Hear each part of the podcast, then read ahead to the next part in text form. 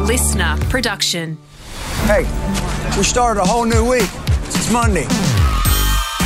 That is good news. That is great news, man. You only live once. Got to give it your best shot. Well, amazing what can happen in a week. I know you're going to be perfect.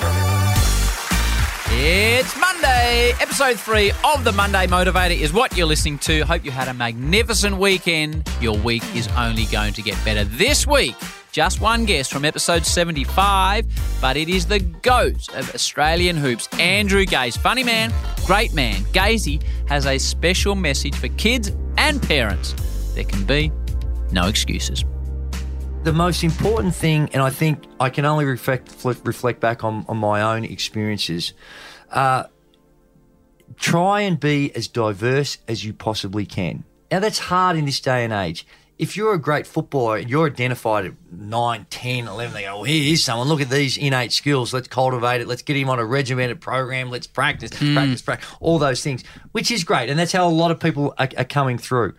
However, my experiences was, and everyone thinks of my basketball experience, which was ridiculous because of the environment that I grew up in with a nine court basketball stadium. But I also used to play a bit of badminton. I used to go down to the table tennis and play some table tennis. Jump on the squash court every now and again just for fun with my mates. Oh, let's go over here. Go at the back and, and, and have a kick of the footy.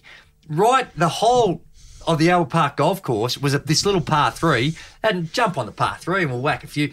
Now, I got to experience all those different things. Yes, the vast majority of my time was devoted to basketball, but playing all that other stuff, I think rounds you and helps you develop those skills in, in your chosen sport. And it's one thing to have the skill to go out there and, and, and just be born with this athleticism, but ultimately you need to love the game and you've got to find a love for the game. Because if you don't uh, dedicate the time to it, those dreams that you have are important, but they are unrealistic if you put in if you don't put in the work. And and that's some people have this enormous talent and they think they're working hard. They think that doing two or three sessions a week is is, is good enough. Maybe for an elite few. But the overwhelming majority of them, it's he who works hardest usually wins. And it's the uh, these days we live in this sports science world where they monitor loads, they monitor all those things.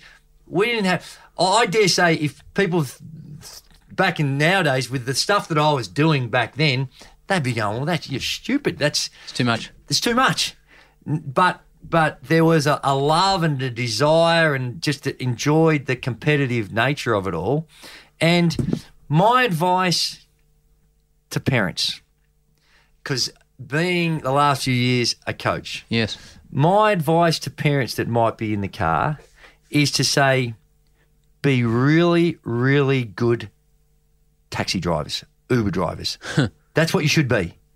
You take your kid to, to, to the game, and most of the time, you don't have to be there to watch them. You figure out the coach, you figure out the program, then put your faith in them. And if something's untoward's going on, you, you'll you'll you know and by, by untoward I mean playing time, not something ridiculous. Uh, then you'll make your judgments a, as you go. But the um, I've yet to know a coach whether it's the under 12s or the under 10s or the NBL or the NBA that purposely doesn't play someone that's good enough to play. That says Okay.